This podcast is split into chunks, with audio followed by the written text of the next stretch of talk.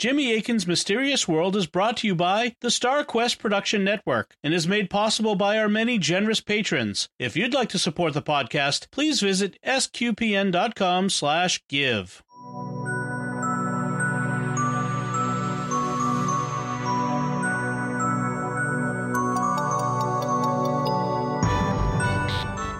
You're listening to episode 42 of Jimmy Akin's Mysterious World, where we look at mysteries from the twin perspectives of faith and reason. In this episode, we're talking about a possible murder conspiracy. A murder conspiracy that had as its victim the most famous pharaoh of ancient Egypt, King Tut himself. I'm Dom Bettinelli, and joining me today is Jimmy Akin. Hi, Jimmy. Howdy, Dom you know, without copyright issues, I would play that Steve Martin song, but uh, yeah, I, I, guess I won't. Ha- I won't be able to. Born go- in Arizona, moved to Babylonia. Neither of which is true. which is true right. Go look it up on Apple Music or Spotify. You'll uh, have a, have fun with that. So, King Tut, more than 3,300 years ago, the young pharaoh King Tutankhamun reigned in Egypt. He presided over the one of the most crucial periods in Egyptian history, but there's so much mystery surrounding him after his death. His memory was condemned, and later Egyptian rulers, like Queen Cleopatra, would never have heard of him. His tomb remained undiscovered, and unlike those of other pharaohs, it was never looted by the ancient tomb robbers, but it was rediscovered in 1922, and scientists began to study it and his body. And they got a shock because it looks like King Tut may have been murdered. And so that's what we'll be talking about today on Jimmy Akin's Mysterious World. Yeah. So King Tut, uh, which a lot of people, in Americans, especially of a certain age, will remember because that famous traveling exhibition uh, to the United States of all of King Tut's various regalia and things from the tomb. I think maybe a lot of people don't know a lot about details about his life. So, mm-hmm. what does what does his name mean? What does King Tutankhamun's name mean? So he wasn't born with that name, and we talked about this in the episode on Akhenaten, Egypt's uh, heretic pharaoh. So Akhenaten was a worshiper of Aten, which was the solar disk. That was his version of monotheism. And so he didn't want names of other gods in the names of his children. And so when King Tut was born, his name was Tutankhaten, Tutankhaten. So, and that meant the living image of Aten. So it's like you got this kid, he's the limit, living image of Aten. And so that isn't the name we know him by because after he became Pharaoh, he returned to the worship of the traditional gods and he changed his name to Tutankhamun. Amun is the hidden creator god. And so he flipped from Aten to Amun. And that's why we know him as Tutankhamun. Actually, pharaohs had five names, though, and this will be important later.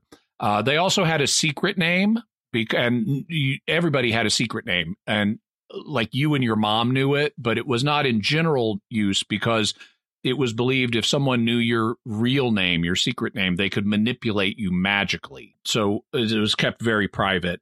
I can only imagine, though, that it must have been used on occasion by mothers. You know, how uh, even in our society, mothers will use your full name. And it's like John Henry Newman get in here right now.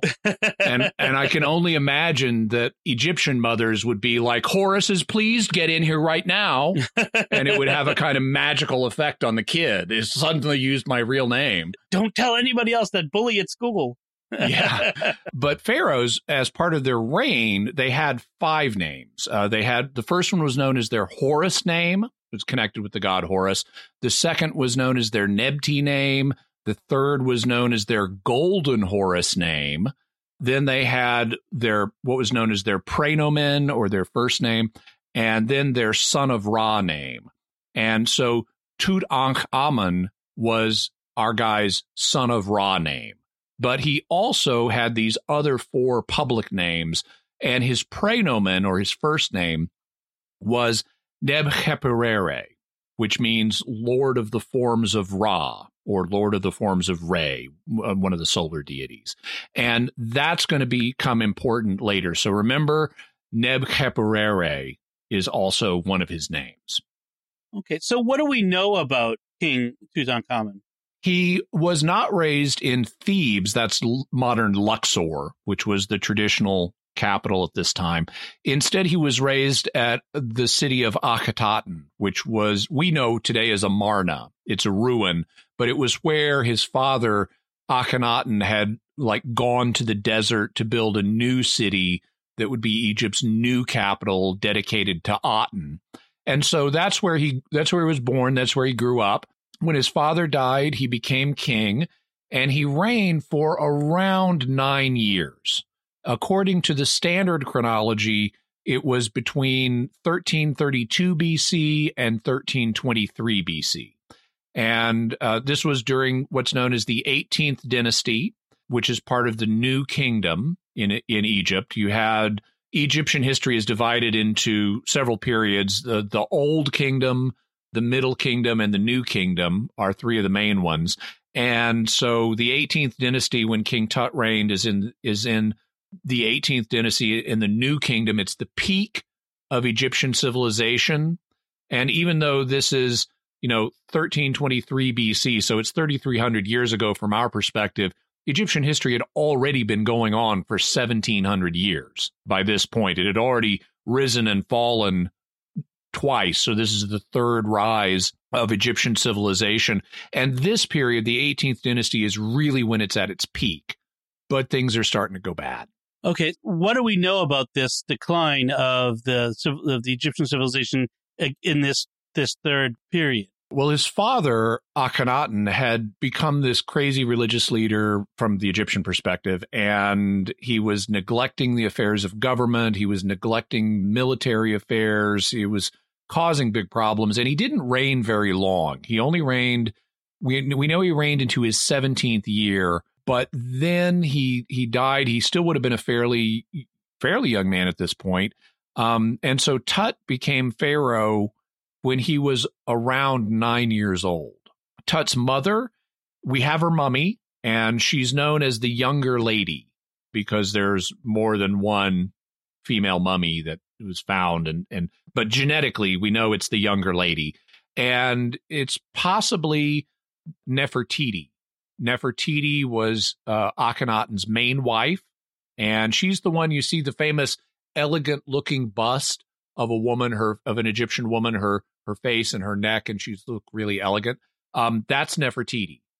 And so if you look at the younger lady, the mummy of the younger lady, she's got the same kind of neck and jawline, and it looks like it's Nefertiti. In any event, the younger lady was genetically, we know, the mother. So Tut's mother was both Akhenaten's wife and his full sister. So there was incest in the royal family, which was common at this time in the Egyptian royal family because you had to marry a royal, especially if you were going to be pharaoh. You had to marry the main royal woman. That's going to become important. And this incest led to birth defects, which people, you know, when we did the Akhenaten episode, we noted that there's this weird art pictures of the Pharaoh and his family don't look like other Egyptian art, and and people have wondered: is it because he gave them more per, the the artists more permission to describe them or to, to depict them the way they really looked? And are these birth defects that we're seeing because they look weird? And indeed, that does seem to be part of the explanation for why the Amarna era art is weird. In terms of Tut's mummy, and unfortunately, his mummy is not in very good condition. Actually part of that is because when they buried it, they poured these magical oils all over it before they sealed up the uh, sarcophagus, and it caused a fire, and it it burned the outside of his mummy, and then the oils stuck the mummy to the bottom of the sarcophagus, and so when they when Carter found his tomb in the 1920s, they were trying to get the mummy out, but it stuck to the bottom of the sarcophagus. And they tried like putting it out in the sun to see if the if the sun would heat the oils to loosen them up and it didn't. And they eventually they didn't publish this fact but what they and we wouldn't do this today because mummies we are too valuable to do this to today. But back then they didn't realize mummies contain a lot of information. And so to get the mummy out they actually cut him in half. Oof. And uh, and then prized the two parts out so the mummy is not in great condition, but it's also, by the way, still there in the tomb. since they since they found him in the tomb. That's where they left him. His body is not in the Egyptian Museum in Cairo. It's actually still in the tomb. But based on studies that have been done, he had a slightly cleft palate. He may have had mild scoliosis, which is a deformation of the spine. Uh, he definitely had a deformed left foot that included bone necrosis. The bones in his left foot were dying and had, had died. Some of them had died. There was spreading necrosis in his foot, which would have caused a big problem with him walking and standing. And that's probably why he was buried with lots and lots of walking sticks, which had been used. It was common to have walking sticks, but not this freaking many of them.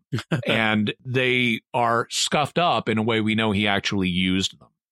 It is possible that he had other genetic illnesses and some other deformities have been proposed, but they haven't been established conclusively. In any event, Tut was the last of his bloodline. And so the dynasty, it had two more pharaohs, but it only lasted, um, you know, uh, it, the previous, I mean, previously the dynasty had lasted for 200 years, but between Tut and his successor, it only went on for about 30 then the the 18th dynasty finished. So when when Akhen, Akhenaten died, mm-hmm. how did Tut become pharaoh? As Janet would say, unclear. Some have suggested that his mother Nefertiti may have reigned briefly. Also, we have some indication that a guy named Smenkhare may have reigned briefly, and that's alternately thought to have either been his brother or another name for Nefertiti. But it, if either of those people reigned, it was very briefly. And so you have this situation where we need a new pharaoh, and Akhenaten has only one surviving son, and that's Tut, and he's nine years old. So he's got to become pharaoh. But how do you become pharaoh in ancient Egypt? By marrying the main royal woman. So who's the main royal woman? Well, it's Akhenaten, his sister, who's like uh, I think a year older than him. So they he gets married off to his sister, and that's how he becomes pharaoh. So what do we know about this sister with the very long name that I can't pronounce? well, so she's going to be crucial to our story because whoever marries her becomes pharaoh, and at first that's Tut. Her parents were also Akhenaten and Nefertiti. Uh, she was about the same age as Tut. We have her mummy. It it was not from what we can tell, given a distinguished burial, though. It was found in a tomb called KV 21. That's Kings Valley, tomb number 21. And it was one of two female mummies that were found there. So her mummy is known as KV 21A, the other is KV 21B. She and Tut, after they were married, they had two. She, she got pregnant twice. She was not able to carry either pregnancy to term. One of the unborn children, they were both female, one of the unborn baby girls survived till about eight months, so almost ready to be born, and then miscarried. The other only made it to five months and miscarried. And we know this because these two unborn baby girls were mummified and buried in King Tut's tomb. So they would be with their dad in the afterlife. Scholars have now studied these two mummies, and the children had incest related birth defects. It may well be part of why they were miscarried. One of them had Marfan syndrome, which is a disorder where the bones in your body grow at in, in inappropriate ways. And so so all of this inbreeding was really taking a toll and we may have discovered a family secret that was not known at the time. DNA testing, assuming that the people who've done the testing are right about this, it looks like Akhenaten was not Akhenaten's biological father. Mm. It looks like Nefertiti may have had an affair. As the sand turns, yeah, yeah, like sand through the hourglass, so so are the days of ancient Egypt. so that's some basic information about Akhenaten. And so, if that were true, then she would be Tut's half sister, technically, half sister, biologically. Right. But okay. it was thought to be his full sister. Right. So, why was King Tut's reign crucial uh, in the history of Egypt? after Akhenaten died, there was an attempt to get things back on track because, um, you know, he had really let things degenerate, and so there was a big effort to to get things back the way they were, back on a good footing. And so, in year three of King Tut's reign, he rejected Atenism, the worship of just the Aten. He returned to the old religion and the old ways of doing things. He moved from Amarna, where he had, may have never even left, and he moved back to the uh, traditional capital, Thebes or Luxor today. And there is a big celebration of all of this. You know, they're welcoming back their pharaoh, they're welcoming back the support of the official religion that everybody really wanted the whole time. One of the things they did was they they put up a what's called a stela. A stela is a, a stone slab that has a rounded top. It kind of looks like a tombstone except instead of what you normally find on a tombstone, they would write detailed text that would commemorate events, like the famous Rosetta Stone that let us crack the Egyptian hieroglyphic writing system. That's an example of one of these. And so kings would and priests would put these up to commemorate important events. And so when King Tut reestablished the traditional religion, they put up uh, what's called the Restoration Stela and it talks about how now everything's great. We've got the old gods back, but it also talks about the time of Akhenaten and what it was like then from their religious perspective. And it says the temples of the gods and goddesses were in ruins. Their shrines were deserted and overgrown. Their sanctuaries were non existent, and their courts were used as roads. The gods turned their backs upon this land. If anyone made a prayer to a god for advice, he would never respond. And so you can see there are people still praying to the gods secretly. They're still worshiping the gods, but they're not getting the responses they want, and they're blaming it on Atenism. So they really hated Atenism. They really wanted the old religion back. And so, as part of that, uh, uh, Tutankhaten changed his name to Tutankhamun, and so does his sister. Ankhesenpaten means her life is Aten, or it might mean causing the Aten to live. But she now changes her name in the same way that King Tut does, so she becomes Ankhesen Amun. Her life is Amun, or causing Amun to live. And so this is the signal they've, and that's the name she's famous for today. And this is a signal the old religion's back and the new Pharaoh and his queen support it you we said that at this point Tut was like between nine and twelve years old or something. Was this his decision making? Did he decide to do all these things? Yeah, no, he was like nine and he was too young. The the power behind the throne was his vizier, who was a former official of Akhenaten named Ay. You'll see his name either spelled A Y or A Y E. It gets spelled both ways. But Ay is the real guy who's running Egypt at this point and Tutankhamun now is a figurehead. Incidentally, Ay is going to become pharaoh after Tutankhamun, but he's only going to reign about four years. All right. So, what events happened? What occurred during Tut's reign? One of the things that Ak- Ak- Akhenaten had neglected was military affairs. And so that's one of the things, in addition to religion, that gets put back. We have records of Tutankhamun conducting battles. One is a war with the Nubians. The Nubians lived to the south of Egypt and they had a lot of gold. And so, as I mentioned previously, the Egyptian culture worked kind of like the um, kind of like the Goa'uld. They they would march into places, conquer it, and take everything that wasn't nailed down, and that was considered part of Pharaoh's job. They they had a very zero sum approach to economics. So the only way to get something was to, you know, for was for someone else not to have it. And so they would periodically they would go down to Nubia and at times the Nubians were allies, and at times they were vassals, but then they would get rebellious. And so they'd go down, they'd beat up on the Nubians and they'd take their stuff. Eventually, though, the Nubians would take over Egypt. Mm-hmm. So there's a dynasty later on where the Nubians get theirs back the Nubians actually, when Egypt is weak, they come in and take over. So, so it's not all one way in this relationship.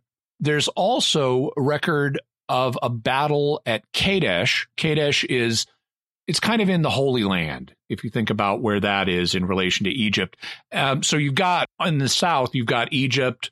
In the east, you've got the Holy Land, and in the north, above the Mediterranean Sea, you've got modern Turkey. Well, the Turkey, modern Turkey, was at the time the home of the Hittites. They called their land Hatti or Hatti land, and so they were the Hittites.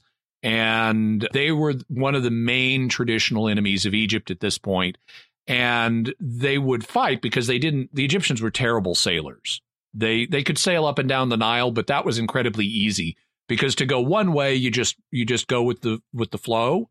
And to go the other way, you put up your sails but they couldn't do what like the Greeks could do or could later do, which was to cross the Mediterranean and go fight sea battles other places. And so they would end up warring with the Hittites like in the Holy Land. It was kind of a buffer zone between the two empires.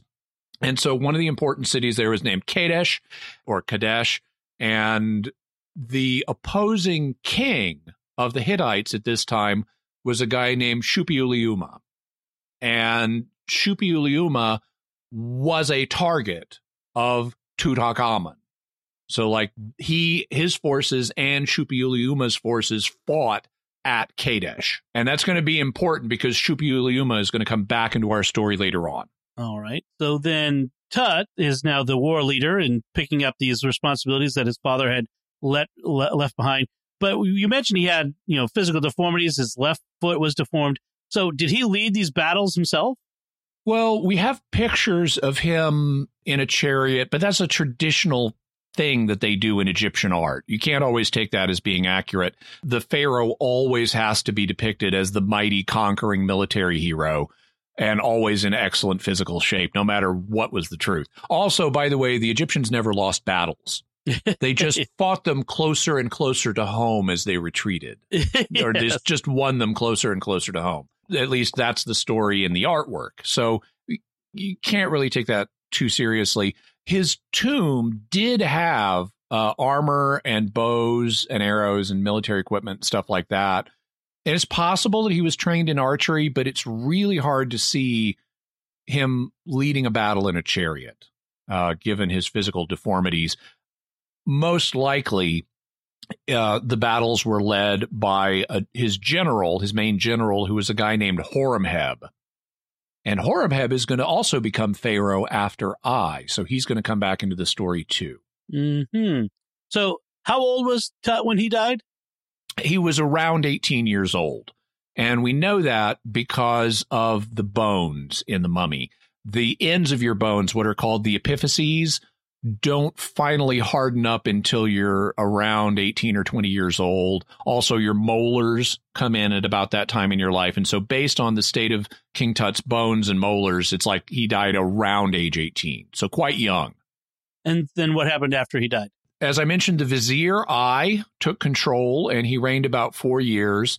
Then Horemheb, the general, became pharaoh next and he conducted the damnatio memoriae or the condemnation of memory over the last few pharaohs, especially Ay. It seems that for some reason Horemheb really did not like Ay.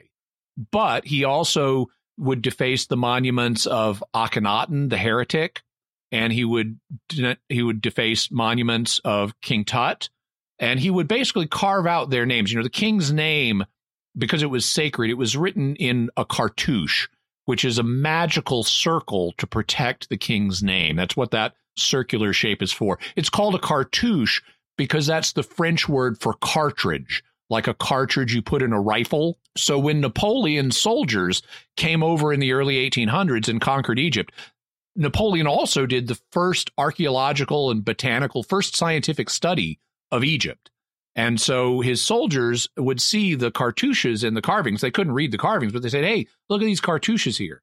And so that's how they look at these cartridges here. and so that's how they got their name. And but really they were a magical circle to protect the pharaoh's name. And so what you would do if you wanted to damn a previous pharaoh uh, is cut out his name from the cartouches on his monuments and carve your own name onto it. And so you'd take credit and like displace him magically from his position. So he was erasing them from history. Right. It was like that whole bad Amarna thing. It's like that's just erased. I'm not their successor. I'm the successor. Of, this is Horemheb's attitude. I'm not the successor of Ay and Tut and Akhenaten. I'm the successor of of the of the good guy who preceded them. And so he he would cut out their names from the monuments, but he really seemed to have it in for Ay. Unfortunately, Horemheb didn't have any sons, and so he was the end of the 18th dynasty. And after him, they picked a, an old guy who didn't reign for very long, but the reason they seemed to have picked him was because he had sons and so he could found a new dynasty. And his name was Ramesses the First, the founder of the 19th dynasty that also includes Ramesses the Second, who may be the pharaoh of the Exodus, or maybe not. So that sort of sets it in time for me. The uh, right. when this may have been okay. Right. So that's the background. That's a very that's a good comprehensive look at the background. So we have this mystery of, of how did Tut die. So what are the theories about his death? He obviously died of something. The first theory is he died of because he and he died young. So this wasn't old age natural causes. This was something special. One proposal is he died of a disease. Early on, there was a proposal he may have died of tuberculosis. More recently, there's been a proposal that he died of malaria. On the other hand, he may not have died of a disease. He may have died of an accident, an injury of some kind. Now, he wasn't stabbed or anything like that. He wasn't killed in, in battle and like from a sword or an arrow or anything. That would show on the mummy if he had been. But it's been proposed that he may have fallen from a chariot or he may have been hit by a chariot or he may have fallen because of his deformities and the bone necrosis in his left foot. So it could have been a fall of some or a collision of some kind that killed him. And then there's the theory that he was murdered. Bum, bum, bum. Yeah. All right. So, uh, our twin perspectives. Is there much of a faith perspective to the theories? Uh, not in not in this case. What the Egyptians did or didn't believe about religion and what it had, how it may or may not have affected the Bible. We talked about that in the Akhenaten episode. But ultimately, whether or not Tut was murdered doesn't have an impact on our faith. So then, in the reason perspective, uh, with the different theories, is there anything everyone agrees on about Tut's death? Everyone agrees he died suddenly, and that's indicated by several factors. One of them is the fact he's so young. But beyond that, he's got this little small tomb that you would it's much smaller than you would expect for a pharaoh and that suggests it was like not originally meant for him and they just had to kind of grab it because it was there and they needed to bury him quickly it typically in egypt you got buried about 70 days after you died if if you were a pharaoh or a high official someone who got mummified because they had this process. It took 70 days to turn you into a mummy. They would do certain initial preparations and then they would bury you temporarily in the embalmers would in a substance called natron. Natron is a is a natural substance that occurs in Egypt. It's part potash, part baking soda, and part salt and it just they just have pits of natron. And so they would they'd take the natron they'd bury the body in the natron and they'd let the natron you can imagine you know how baking soda soaks up moisture? Well that's what the natron would do. So the goal was to get as much moisture out of your body as possible so you would be mummified and your body wouldn't rot. And so they'd put you in the natron. They after about 30 days they'd take you out and then they do more preparations. I forget exactly at what stage they removed your organs. They may have done that first. And famously, they took the brain out through the nose. Yeah. But not in the way everybody thought. It turns out Bob Brier, an Egyptologist today, did a did a, a modern mummification to figure out how they made Egyptian mummies using only tools that would have been available to the ancient Egyptians. And everybody had thought because we had this tool, it looks kind of like a coat hanger and they thought you shove it up the nose and you take the brain out piece by piece. but it doesn't work. The brain is too soft to be taken out that way. And so what they figured out is they would they put the tool up the nose and swish it around to liquefy the brain, then flip the body over and let the brain drain out. I hope I hope you aren't eating your lunch, folks. Sorry about that. I just have to put that in because I know little boys listen to this podcast, and Yes. that's the coolest thing ever for little boys yes, to know. my sons are probably squealing with delight at the moment. Yeah. in any in any event, they, they would take you, the organs out. They'd put you in the natron for about thirty days. Then they would like get, and you'd still be flexible enough. They could put you in position. So like royal mummies have their arms crossed on their chests, and so they'd get you in position. They'd they'd put you back in the natron for another forty days. But then after this is complete, they bury you, and they have some ceremonies. They actually had a special lunch, kind of like we have receptions after funerals. They'd have a special lunch. They'd do a sacrifice, and then they'd put you in the tomb we actually have the stuff from when they buried King Tut when they had the the the special meal uh, as they were burying him. They wore these like flowered collars and things, and they actually found that stuff before they found the tomb.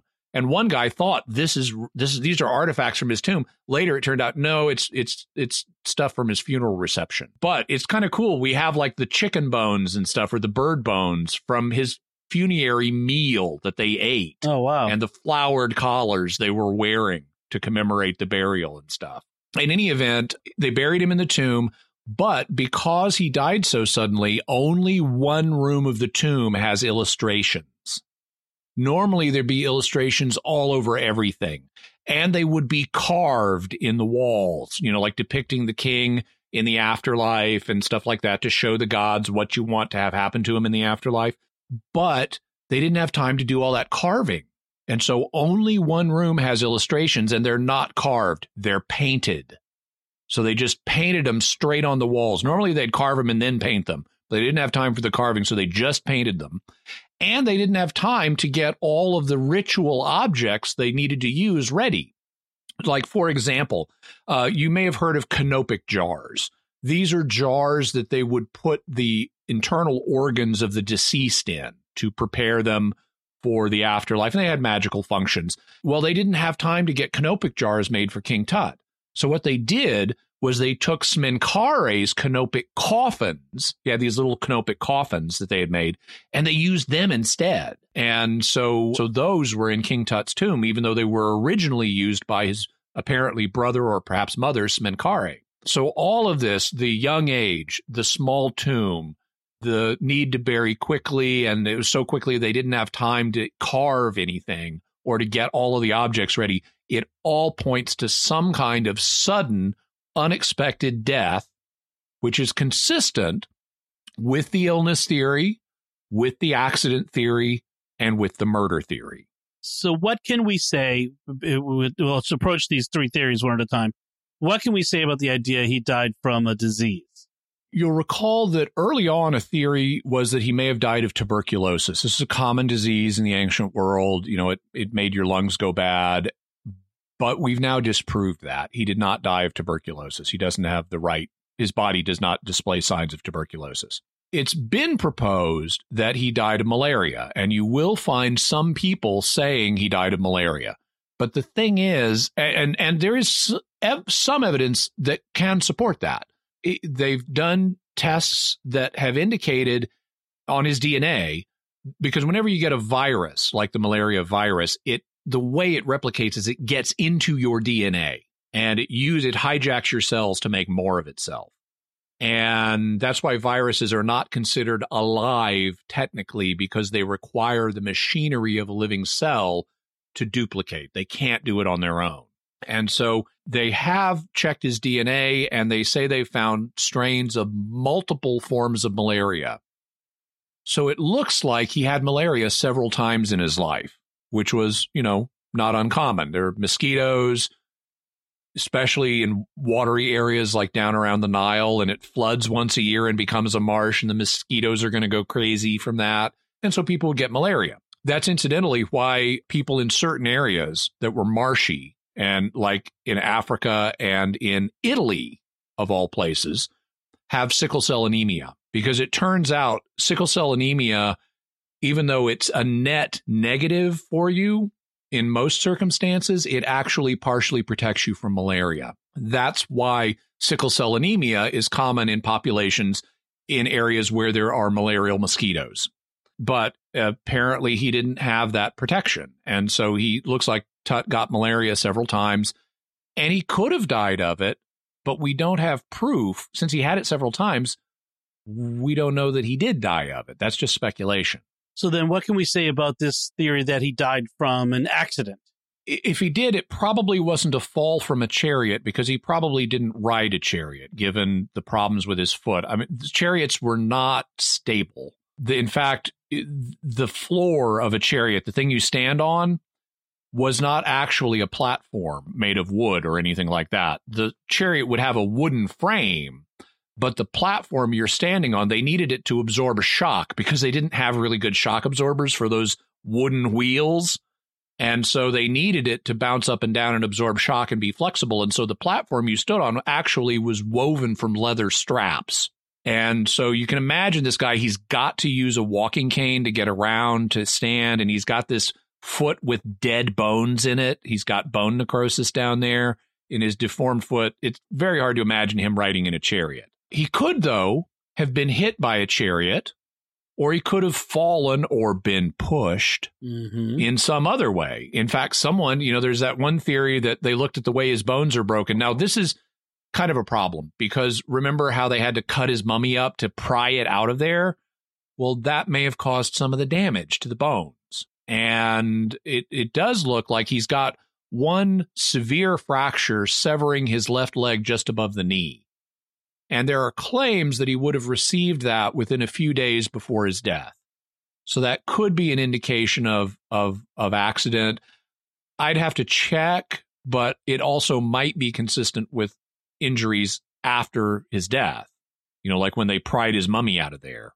In any event, there there is one video that we'll have a link to that tries to reconstruct how he might have been struck by a chariot to cause the injuries that we see. And you can see like the chariot plows into him and he goes over the wheel and this is one proposal for how he could have died. And it's possible. It's also consistent with murder. Someone could have said, "Hey, can you drive that chariot over him?" Or hey, I think I'll drive that chariot over him, or something like that. So why would anyone come up with this theory? Why would anyone think that he was murdered? Why would this be a, even a, a question? Well, there's three kinds of evidence to be considered. There's evidence from the mummy, from the mummy itself, evidence from the tomb where he was buried, and evidence from the records of the Hittites. Hmm. So, what was the evidence from the mummy? In 1979, there was a professor, he was an anatomist from the University of Liverpool named R.G. Harrison, and he did x-rays on the uh, on the tomb. Now they they hadn't done that previously, or at least they hadn't done them in, in this level of detail, but they they took a portable x-ray machine out to the tomb and and they they did this. He in analyzing the x-rays said it looks like he's got a bump here on the back of his head that, quote, could have been caused by a blow to the back of the head, close quote, leading to a hemorrhage, leading to death. Unfortunately, Professor Harrison never published his findings in a scientific journal. And so this idea kind of got forgotten for uh, for several decades. But then the Egyptologist I mentioned who makes mummies or who's made a mummy, Bob Brier, he was watching a TV show that had an interview uh, some old footage, I guess, of uh, Professor Harrison talking about this and noting that there was this bump on the back of the head that could have led to his death. And that got Bob Brier to thinking, and he started thinking about other stuff that he knew, including stuff from the tomb and stuff from the Hittite records. And he started to think this could be a murder. Now, one of the things that is kind of a red herring in this. And Brier points this out. He, he he's done a, a series for the great courses on the history of ancient Egypt. I've I highly recommend it. I recommend it every time we talk about ancient Egypt because it's so good. And he has a lecture just on the murder theory. One of the things he points out is that there's been kind of a red herring in the discussion because in the x-rays of King Tut of his skull, there's a little piece of bone that you can see there's a bone fragment in there that is detached. And some people have focused on that bone and said, but this couldn't have been what killed him because it had to be post mortem. And it's like, no, duh. We're not claiming that bone fragment is from the blow because they took out, after he died, they took out the brain. And then they they cauterized the interior of the skull by pouring hot resin in it twice. And this bone fragment is not stuck in the resin. And so that means this bone fragment had to be in there, had to get in there after the resin had hardened. So this bone fragment is clearly not related to the murder. It may have been caused like by damage when they pried the mummy out or something like that. So if you hear people fixating on the little bone fragment and saying it can't be related to his murder, the answer is no, duh, that's not the evidence for the murder. Subsequently, it has been claimed that the the bump that Professor Harrison found on the back of the brain or on the back of the skull would not have been sufficient to kill him. That's the claim. So it's claimed that that's been disproved, but that's part of what that's what got Bob Brier's thought process started. That this to look at the other evidence and see does that point to murder. This bit of evidence, this bump, does not whether it's debunked or not doesn't disprove murder. Murder one way or another. It's just what got the ball rolling. Okay. So then what is the evidence that we have from the tomb itself? Well, there are a couple of odd things about the tomb that we haven't mentioned yet. I mean, it's already odd because it's like only illustrations in one room and they're only painted, they're not carved. Well, guess what's not in the paintings? Ankhesenamun, the queen. She is not there. Tut is there in the tomb and he's in the paintings. The baby mummies are there in the tomb. They're not in the paintings, but you know, they were never born. But you normally, if you have a pharaoh or even just a high official, he paints his wife. And in the case of a pharaoh, he paints the chief wife. She's the one he married to become pharaoh. She deserves a place on the tomb. He wants to be with her for eternity. So you put her on the walls to show the gods this is what we want in the afterlife. Well, Ankhesenamun is not there. So the person who ordered the tomb paintings did not order a picture of Ankhesenamun. And since we know who was in control at the time and who became Pharaoh, it was Ay. That means Ay did not want Ankhesenamun in the tomb paintings. He didn't want her to be with Tut for all eternity. Why? Because he was going to marry her so he could become Pharaoh of Egypt. And we know that was his intention because that leads to the second odd thing about the tomb. Ay is in the tomb paintings. And in fact, he's shown performing what's called the opening of the mouth ceremony.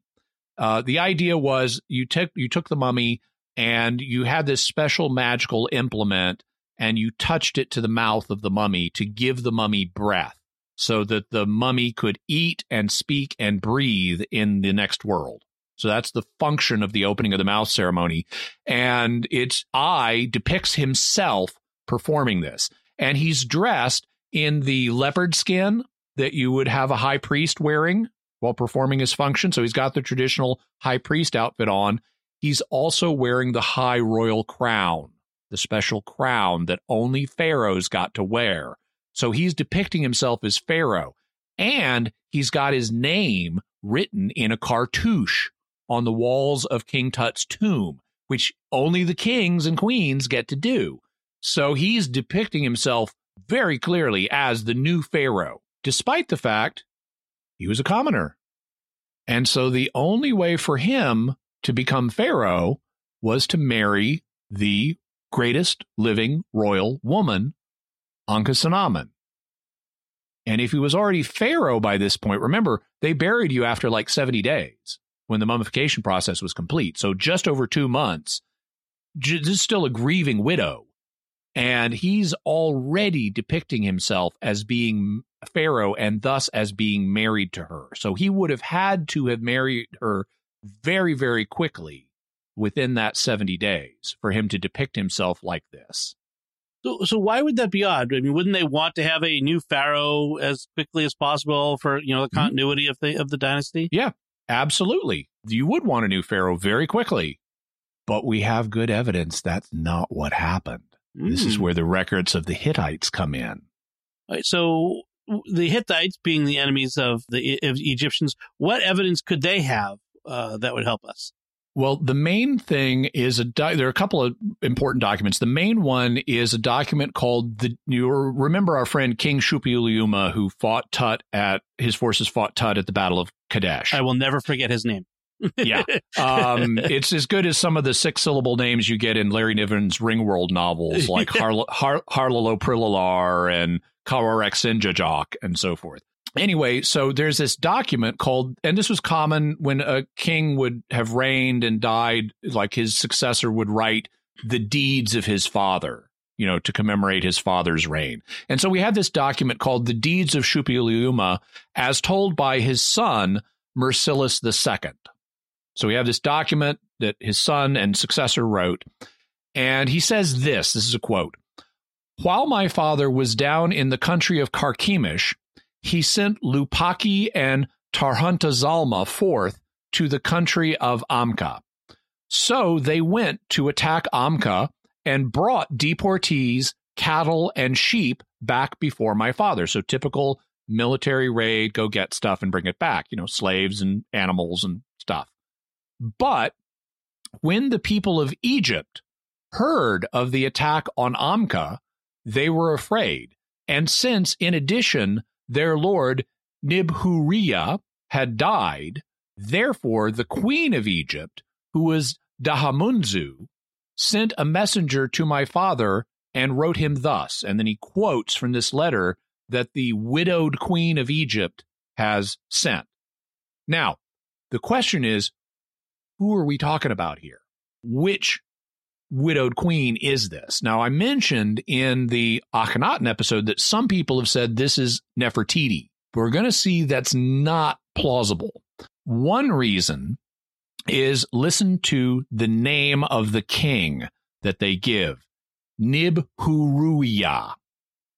That sounds like Tut's praenomen, his first name, Neb Heperure. So listen to the sound of the two words. Nibhuruya Nebheperure. You can see how that sounds like just a transliteration of Neb Nebheperure into Hittite. And so if it had been Nefertiti that was the widowed queen, then Akhenaten would have been the pharaoh, and his names don't match up to this. So this is one reason why it's it seems pretty likely I would say almost certain that the king who has died is King Tut because it's a, just a transliterated version of his praenomen. The name they give for the queen, Dahamunzu, is a little harder. That doesn't match up to any of Ankhesenamen's names, but it appears instead to be a transliteration of the Egyptian phrase Tahemet Nesut, which means the king's wife. So if you listen, Dahamunzu Tehemet Nesut. You got the same consonant types in there in the same sequence. It seems to be a, just a transliteration into Hittite of the king's wife, which is perhaps how Ankhesenamen signed the letter. Therefore, the dead pharaoh is Tut, and the queen who's writing the letter is Ankhesenamen, just based on the name of Tut that's given. But there's also another reason, which we'll talk about as we go further. So, what what does the letter say? She says, My husband has died. A son I have not. But to thee, they say, the sons are many. If thou wouldst give me one son of thine, he would become my husband. Never shall I pick out a servant of mine and make him my husband. I am afraid. So this is amazing. I mean, this is unprecedented. You know, the, the Hittites are the bad guys from the Egyptians' perspective. Tut, this is like in the US, this is like the widow of the US president asking the premier of the Soviet Union to send her a son to marry to become the new president of the United States. okay. Right. This is it's that level crazy. And it's all the more so because Tut himself had done battle with King Shuppiluliuma's forces at the Battle of Kadesh. And now they're asking Shuppiluliuma to send one of his sons. So this is just astonishing. And that's part of what suggests that Tut may have been murdered. Because even though Ay was already depicting himself as Pharaoh in those paintings, he wasn't yet married to Ankhesenamun. As the letter shows, and it took it took time. Remember, they can't just email this. It, it took time to get a courier all the way around to where King Shuppiluliuma is to give him this message. And we're actually going to see this went on for months, this correspondence back and forth. He Ay had not married uh, Ankhesenamun at the time he depicted himself as Pharaoh on those tomb paintings. He was being presumptuous of what would happen, and Ankhesenamun is trying to stop it from happen happening. She says, I do not want to marry a servant of mine, meaning a commoner. And she says, she wants to marry a royal, even if it's a foreign royal, even if it's an enemy foreign royal. She wants a royal. And she is also afraid. And she admits it to a foreign potentate. What is she afraid of? Well, it could be she's afraid of being forced to marry someone, but why say that? If you want to, that only indicates there's danger for your son because he's got a rival it is more plausible, at least somewhat, to say she's afraid for her life because she knew or suspected that Tut had been murdered. So, what was Shuppiluliuma? Haha. What good, his, good for you. what was his reaction? Well, according to Mursilis, this is what happened. When my father heard this, he called before he called forth the great ones for counsel, saying, such a thing has never happened to me in my whole life. I was like, that's an understatement. Yeah. So it happened that my father sent forth to Egypt Hattusaziti, the chamberlain, with this order Go and bring thou the true word back to me. Maybe they deceive me. Maybe, in fact, they do have a son of their Lord. Bring thou the true word back to me. This is like Game of Thrones. It's better than that. So, so what real. happened? What happened when the Chamberlain came back? What did he say? So, according to Mursilis, but when it became spring, so we've had a change of seasons. This is months later. And thus, those tomb paintings, he was not married to her within 70 days. Right. Hattusaziti come, came back from Egypt, and the messenger of Egypt, Lord Hani, came with him.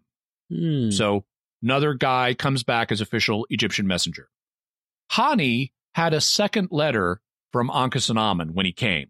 And so in the second letter, Ankhesenamun writes and says to Shuppiluliuma and says, Why didst thou say they deceive me in that way?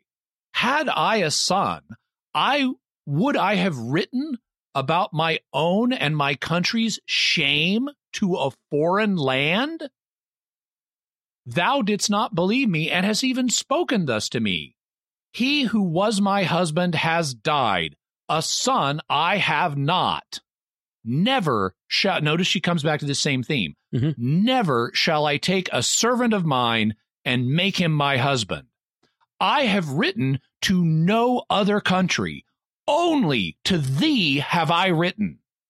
They say thy sons are many. So give me one son of thine. To me he will be husband, but in Egypt he will be king. So, Mursilis says, since my father was kind hearted, he complied with the word of the woman and concerned himself with the matter of a son. Shuppiluliuma said if he gave a son, though, he might be used as a hostage. So he had this concern. And at that point, the messenger from Egypt, Lord Hani, speaks up, and Hani says, Oh, my Lord, this is our country's shame. If we had a son of the king at all, why would we have come to a foreign country and kept asking for a lord for ourselves? Nibhuriyuma, um, Nibhururia who was our Lord, died. A son he has not.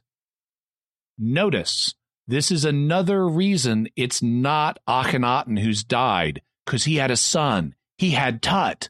So Nefertiti would have had no reason to write the Hittites for a new son. Our Lord's light, our, our Lord's wife is solitary. We are seeking a son of our Lord for the kingship in Egypt, and for the woman Our Lady, we seek him as her husband. Furthermore, we went to no other country. Only here did we come. Now, O our Lord, give us a son of thine. Uh, it, well, just, it's fascinating this idea that they she's offering to the Hittites basically control of their biggest enemy in Egypt Yeah. by Yeah. this son. So what did Shuppiluliuma decide to do? Well, according to Mursilis, he had an old peace treaty uh, between the Hittites and Egyptians brought out and read to him, and he decided that this would be a good opportunity to reestablish peace between the two nations. So he picked a son. Uh, he decided to send his son Zananza to become the new pharaoh of Egypt. Oh, poor Zananza, because we know that Ay did become the next pharaoh of Egypt. So something must have gone wrong. W- what happened to poor Zananza? Unfortunately, we don't have more of the story from this document, but there's another document that tells us what happened. It's also by Mursilis, and it's called the Plague Prayers of Marcel- Mursilis, and you'll see why it's called that in a minute. According to him, but when my father gave them one of his sons, they killed him as they led him there. Now, this is an so this is an unmistakable murder connected with this whole state of affairs. You can wonder about Tut, but this is a murder. And you know that because Prince Zananza would have been traveling with an armed entourage and a really big one. Sure. Because remember what they're going there for. They're not just escorting him. They're going to partake in the wedding. They're going to be there for his coronation. They're going to uh, have these peace celebrations. No lone assassin or even a group of bandits is going to feel comfortable trying to get this guy. So it would have required a major military action to attack the caravan and kill the prince. And so this is something that would have been ordered by Ay, who wants to marry Ankhesenamun. It would have been ordered by Ay and executed by the general Horemheb. And notice these guys are willing to do it, even though killing a prince is kind of a little bit an act of war. right. so you can expect a war to result as a res- as a consequence of what you're doing here. Right. The stakes are high. So, so how did the Hittites react to this action? They had a war. According to the plague prayers of Mursilis, my father let his anger run away with him. And I love the picture we get of Shuppiluliuma here. It's like we're told he's kind hearted and he gave him a son, but we also have these other little glimpses, like he lets his anger run away with him. And he initially says, Nothing like this has happened to me in my entire life. right. You're right. not thinking about it from a historical perspective, just thinking how it impacts him. Anyway, Mursilis says, My father let his anger run away with him. He went to war against Egypt and attacked Egypt. He smote the foot soldiers and the charioteers of the country of Egypt. But when they brought back to the Hatti land the prisoners which they had taken, a plague broke out among the prisoners, and they began to die. This is why it's called the plague prayers of Mursilis. When they moved the prisoners to the Hatti land, the prisoners carried the plague into Hatti land. From that day on, people have been dying in the Hatti land. So these they went to war. This plague got brought back to the homeland and has been killing people up to the time Mursilis is writing. And the plague also killed Shuppiluliuma. So that's how he died. That's why Mursilis became his successor. And that's where the Hittites exit our story. Does this fact that they killed the prince prove that King Tut was also murdered? No, if Tut died of natural causes, then Ay could have still ordered the the hit on the prince just out of political ambition because he was determined to marry Ankhesenamun. Also, Horemheb would have, in all likelihood, been willing to go along with this, not just because Ay is his boss, but because Horemheb has spent a career fighting Hittites. You know, he's not their traditional enemies. He's fought them on behalf of Tut at Kadesh. And he's seen his men and per- perhaps his friends killed by Hittites. You know, it's like the Klingons killed my son. Well, oh, same kind of thing. Right. And in fact, we know that Horemheb on his tomb, on his tomb walls, after he became pharaoh, Horemheb had pictures of him killing lots of Hittites on the tomb wall. So he takes pride in having, you know, attacked Hittites. However, even though it doesn't prove King Tut was murdered, it does show that the key figures, Ay and Horemheb, were willing to use lethal force to achieve their ends, including attacking a royal, even when it would lead to war. So they could have attacked their own royal to achieve their end. Really, though, the things that most suggest the murder theory are centered around Ankhesenamun. The fact that she confessed to a foreign king that she was afraid, you know, that suggests more than a forced marriage or an undesirable marriage to a servant. That suggests she's afraid for her life. The radical action of appealing to a foreign enemy to avoid marrying Ay her exclusion from Tut's tomb illustrations while Ay is already depicting himself as Pharaoh. And then there's what happened to Ankhesenamun next. What did happen to Ankhesenamun next? She vanished from history. Now we know she married Ay. This is proved both by the fact that Ay became Pharaoh and by a couple of rings that we found uh, that bear the names of Ay and Ankhesenamun in royal cartouches. They have these double cartouches, one with the king's name, one with the queen's name. And so that shows that they were the reigning monarchs at the time. Uh, one of these uh, is known as the Newberry ring, was found by a guy named Newberry in 1931. His name was Percy Newberry. He found it in an antique shop in Cairo, and and he sketched it, which is how we know what it looked like. And he wrote a letter I think it was to Sir Flinders Petrie, who was a famous early 20th century Egyptologist, asking a question about it. But he didn't have the money on him at the moment to buy the ring. And so he couldn't buy it. He just sketched it. And subsequently, the ring was apparently sold and it's in some private collection somewhere, and we don't know where it is. But a second ring with the royal cartouches of Ay and Ankhesenamun was discovered and is now being held in a museum in Berlin. So we have hard archaeological evidence of you know there were rings like this made to commemorate the wedding of these two royals. But these are the last times Ankhesenamun is mentioned in history. She is not found on the walls of Ay's tomb. By rights, she should be his chief wife. She's the one who made him Pharaoh. And he doesn't even put her on the walls of his tomb, suggesting that she was dead by this.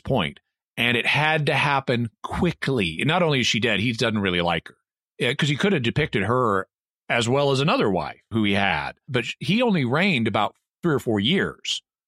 So if she's not on the tomb walls three or four years later, it's because she died quickly and she was not given a decent burial. We have not found any funeral goods with her name on them.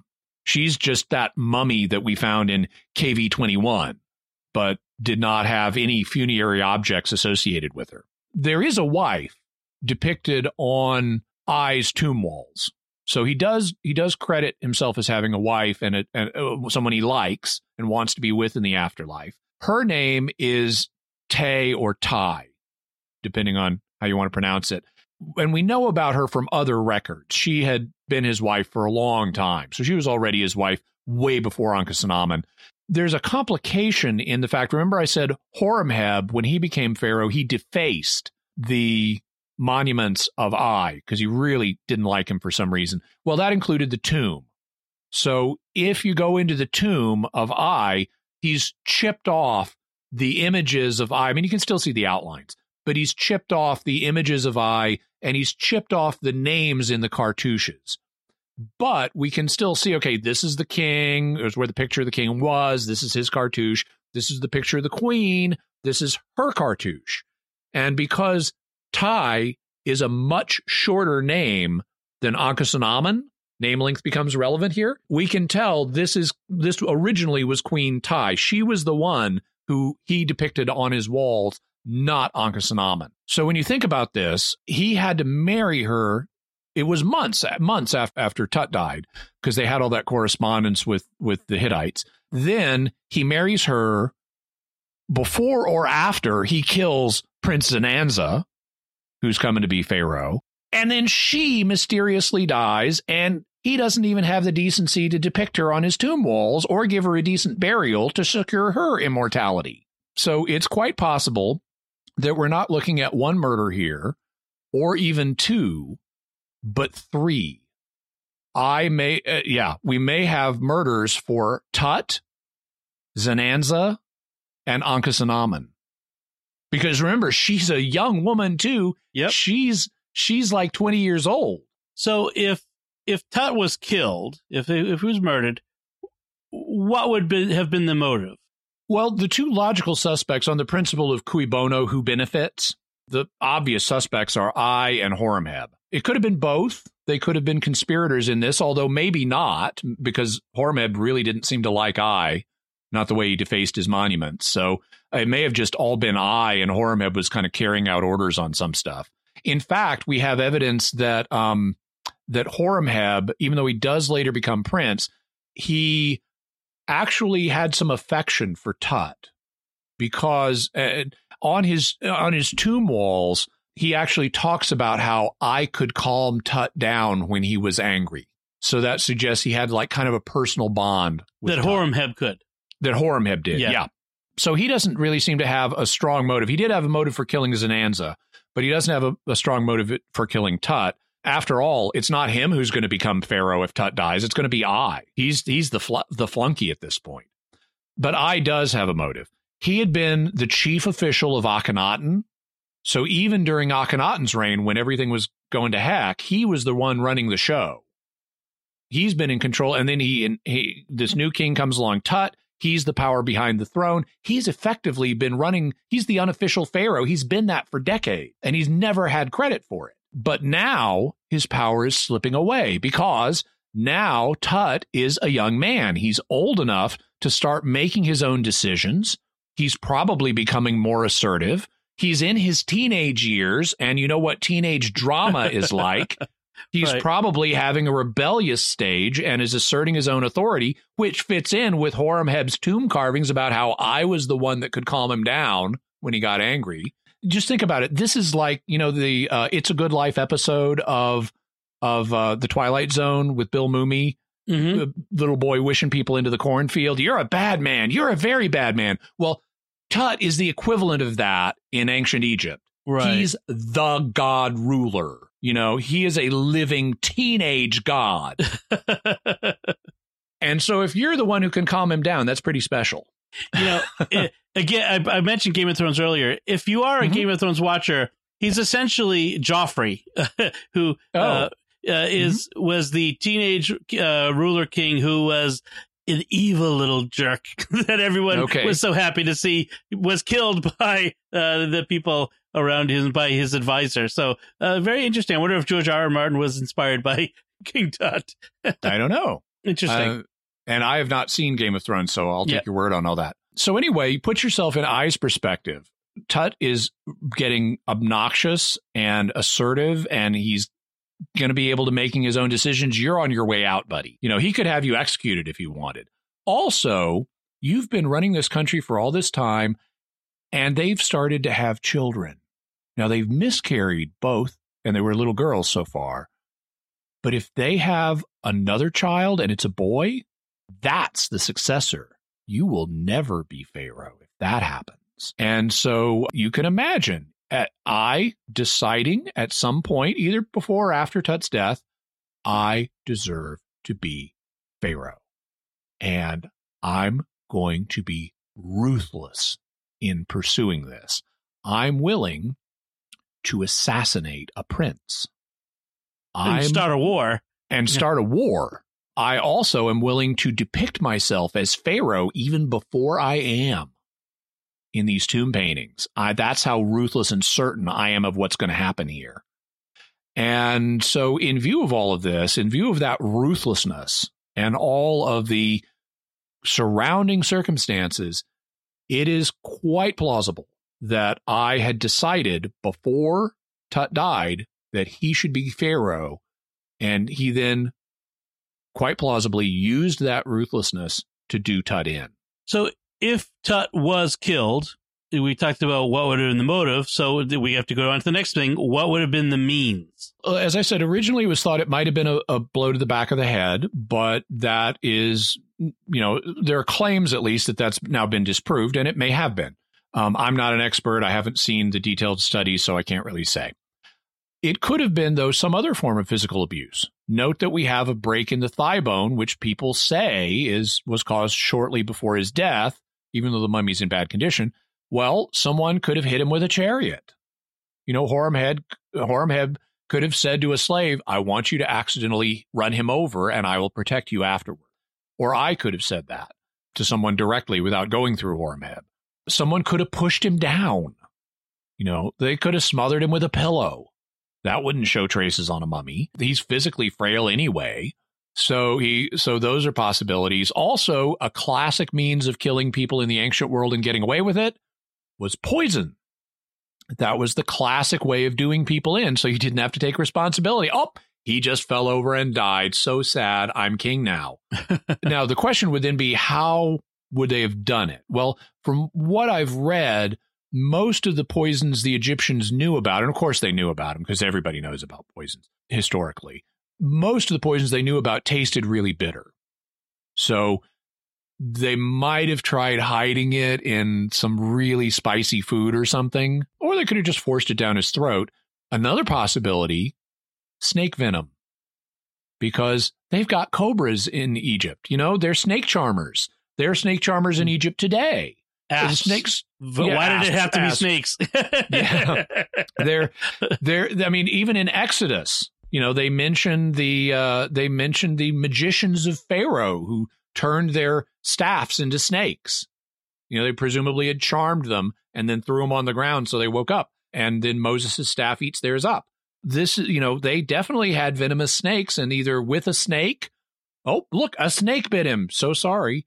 Or using snake venom that they put in something, they could have killed him that way. So there are there are multiple ways that they could have killed him that are consistent with the evidence we have at this point. So are there ways that we could get more evidence? There are. Now, you occasionally hear about people doing autopsies of the, of the body. Really, no one's done a full autopsy. These are just partial things like we took it out and we did a CAT scan or something, and they'll that'll get trumpeted in the press as autopsy, but it's not a full autopsy. And all of the all of the studies that have been done so far have focused just on the mummy. But that's not all the biological material we have. Remember Smenkhkare's canopic coffins? Well, they've got Tut's internal organs in them. So let's look at the internal organs. You could find, you know, uh, evidence, for example, of poison in them, depending on the type of the poison. If it was a metallic poison like arsenic, it would still be there. Arsenic doesn't decay into something else. It's not it, normal isotopes of arsenic are not radioactive, and even the even the ones that might be would decay into something else we could identify as oh this used to be arsenic 3,300 years ago. So that would be a possibility. Also, things like if you look at his stomach and intestines, is there any food in there? If there is, then he didn't die in a coma because he was still eating. If there's no food in there, he died in a coma. Because, of course, and there's no way to intravenously feed people. Right. Exactly. Also, you could do a detailed examination of the outside of the body, even though it's damaged. You could look for snake bite. And no one, as far as I know, has looked for that. So there are there are ways we could continue to gather more evidence that might allow us to decide this one way or another. So Jimmy, what's your bottom line on the this question was it was King Tut murdered? You'll hear a lot of people very confidently saying, "Oh, he definitely died this way or that way or some other way." But the truth is we don't know. Uh, the mummy is not in great condition and the right studies have not been done yet. But based on all the evidence, including the extraordinary sequence of events that happened after his death, we really need to look at the murder possibility seriously. Also, just to end on a, on a happy note, even though Prince Zannanza was killed and that started a war, there was eventually peace again between the Egyptians and the Hittites. Uh, 65 years later, in the 19th dynasty, in the reign of Ramesses II, who may be the pharaoh of the Exodus or maybe not, a major peace treaty was signed between the Hittites and the Egyptians. Uh, the uh, the we have copies of it. We don't have the original copy. The original copy was written on silver tablets. The Hittites wrote it on silver and sent it to the Egyptians. The Egyptians were so taken because silver was in Egypt was even rarer than gold, and so they got these silver tablets from the from the Hittites, and they then copied it onto like the temple walls. And so we know what the treaty said, and uh, and we also know the celebrations that followed and they talk about the celebrations and how you had Egyptians and Hittites sitting down to eat together without fighting. and how amazing is that? We sat down and we ate with them and we didn't kill each other. Yay. Well, there's hope for many uh, family Thanksgiving dinners. Yeah. if, the, if the Egyptians and Hittites can sit down and break bread together. So, uh, what are the further resources you'd like to uh, mention to people if they want to find out more about all this? So I always recommend uh, Bob Cor- Bob Brier's great courses, History of Ancient Egypt. It is awesome. Also, he's got a book specifically on this. It's available in hard in uh, paperback and in Kindle, so you can download it and read it or have it read to you by your Kindle device. It's called The Murder of Tutankhamun. So uh, check that out. You'll find a lot more context for all this. Also, we'll have the Wikipedia article on King Tut we'll have a link to a skeptical article that's against the murder theory that used to be on National Geographic's website. This was an article that was published after they discovered the break in his leg. And so they were trumpeting the idea that he died because of a broken leg. But it's not on their website anymore. So I think they may have retracted it. At least I haven't. I looked for it and could not find it on their website. Also, a uh, a short video on the chariot accident reconstruction where they've used computer animation to show how a chariot could have struck him to cause the injuries that the mummy has. All right. That's good. So go check that out, everyone. Uh, let's move on to our mysterious feedback. We love getting your feedback. And so we have some feedback this week on our Copper Scroll episode we did the uh, from the Dead Sea Scrolls.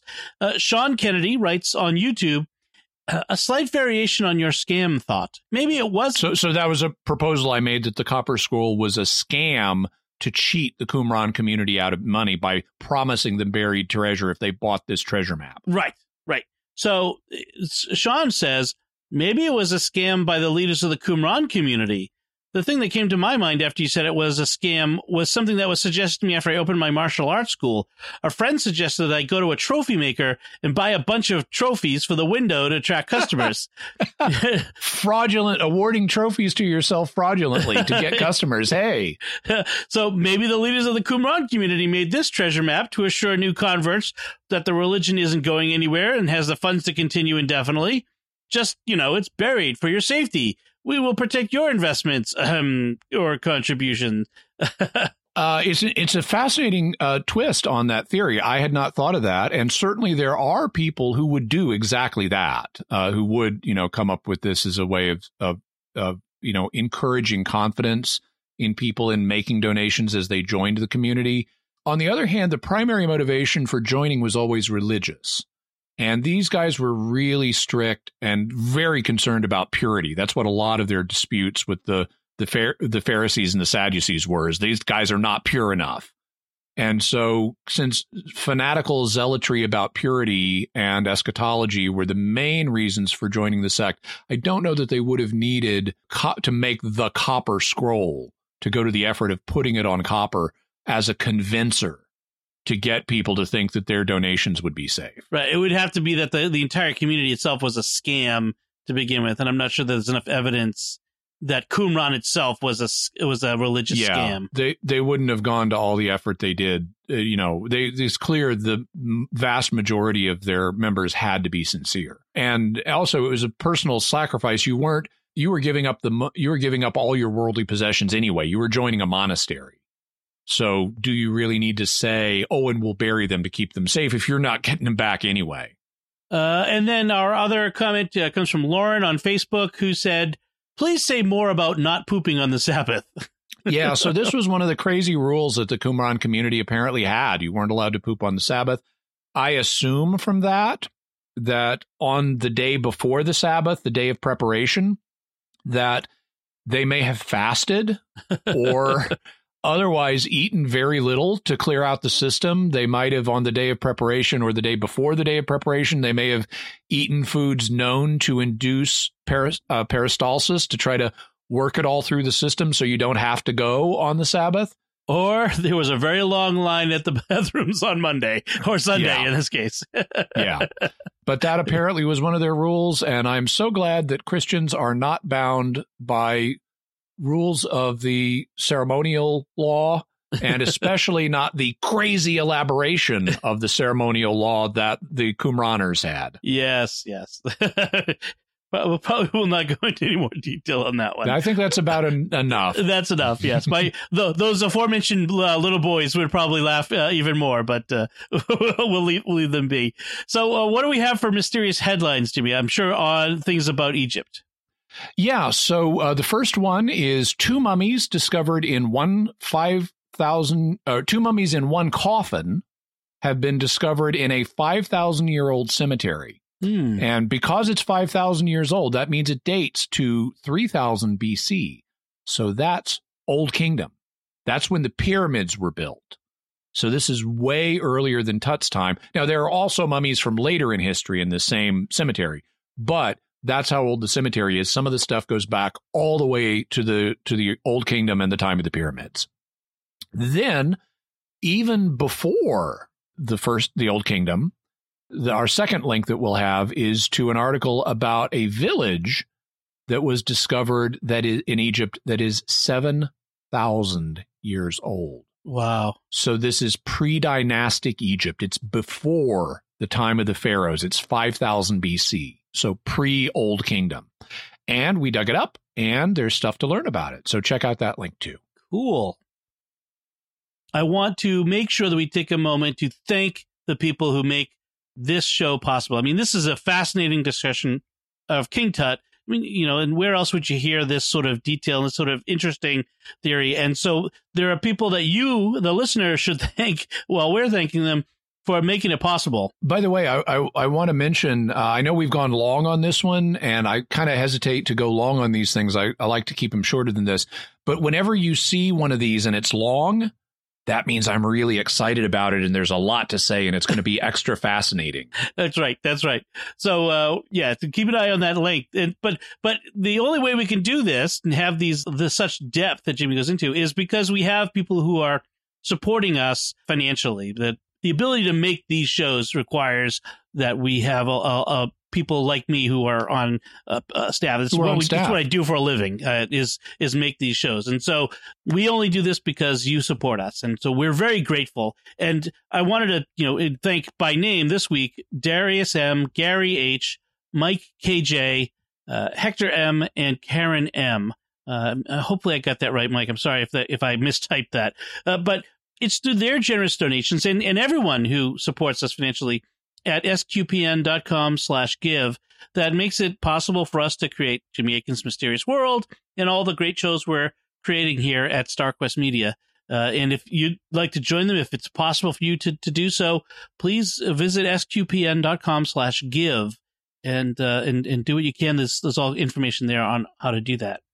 So that's it from us. What did you think of this very interesting story, this ancient Egyptian Game of Thrones about the possible murder of King Tut?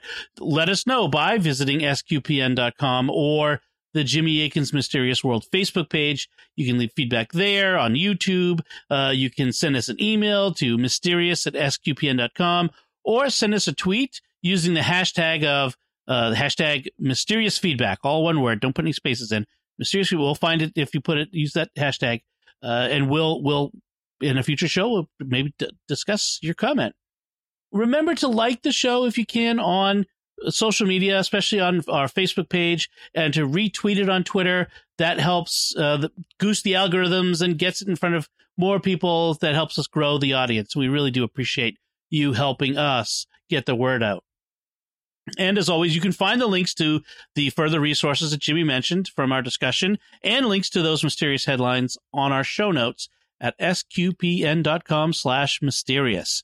So, uh, Jimmy, tell me, what are we talking about next week? So, uh, next week is a fifth Friday, and we produce four episodes a month. But on fifth Fridays, we use weird questions hours from Catholic Answers Live. So, we're going to have a new weird questions edition. We're going to be looking at questions like Do some medieval paintings show UFOs with spacemen in them? Is that in religious art from the Middle Ages? Can a priest or the Pope bless an entire ocean and make it holy water? What would the implications of artificial intelligence be? Can you lie to a Cyberman? And other fascinating, weird questions. On Catholic Answers, Jimmy does these these these shows where he kind of does what we do here in Mysterious World, but does it a bit more rapid fire and covers a lot more ground in, in, that. So that's always that's that's a fun extra that we do when we have a fifth Friday in a month. So I'm looking forward to that. So until next time, Jimmy Akin, thank you for exploring with us our mysterious world. Thanks, Dom. And once again, I'm Dom Bettinelli. Thank you for listening to Jimmy Akin's Mysterious World on StarQuest.